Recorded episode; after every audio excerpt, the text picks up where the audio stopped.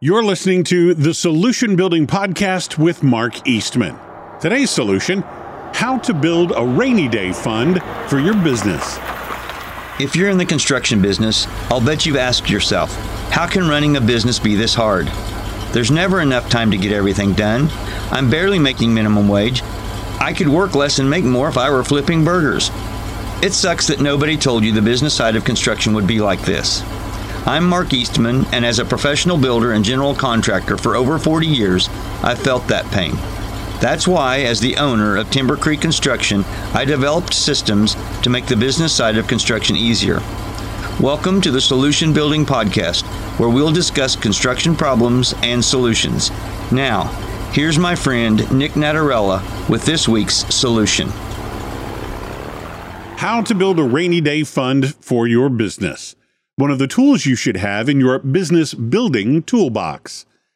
Last week, I wrote about the importance of having savings, both individually and in business, and the high percentage of people who don't.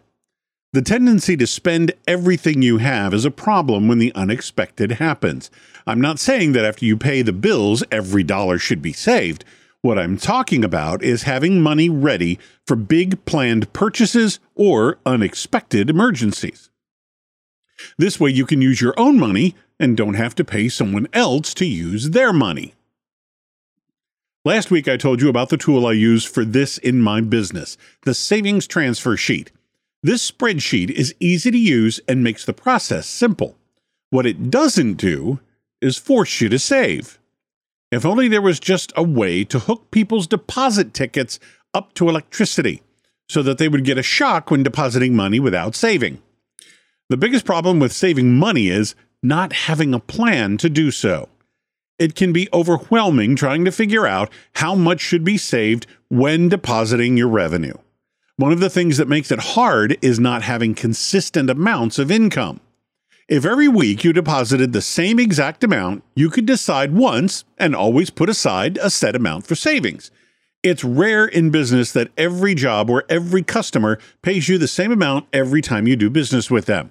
There are some businesses like lawn mowing, hair cutting, pet boarding, that a present recurring price has been established.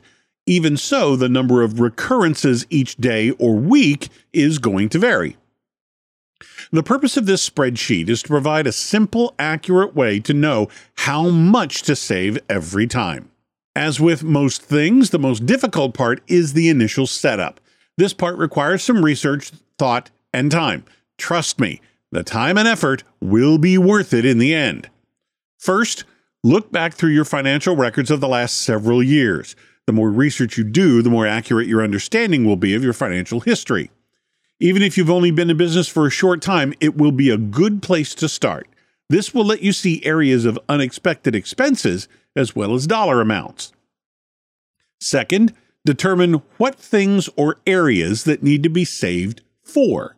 Some examples of what these could be are repairing and or replacing equipment, additional equipment or upgrades, repairing or replacing vehicles, large building repairs or maintenance items, HVAC, new roof, etc., building or facility upgrades, expansions or purchases, taxes, income, property, sales, etc., irregular payments, bi monthly, quarterly, annually, etc.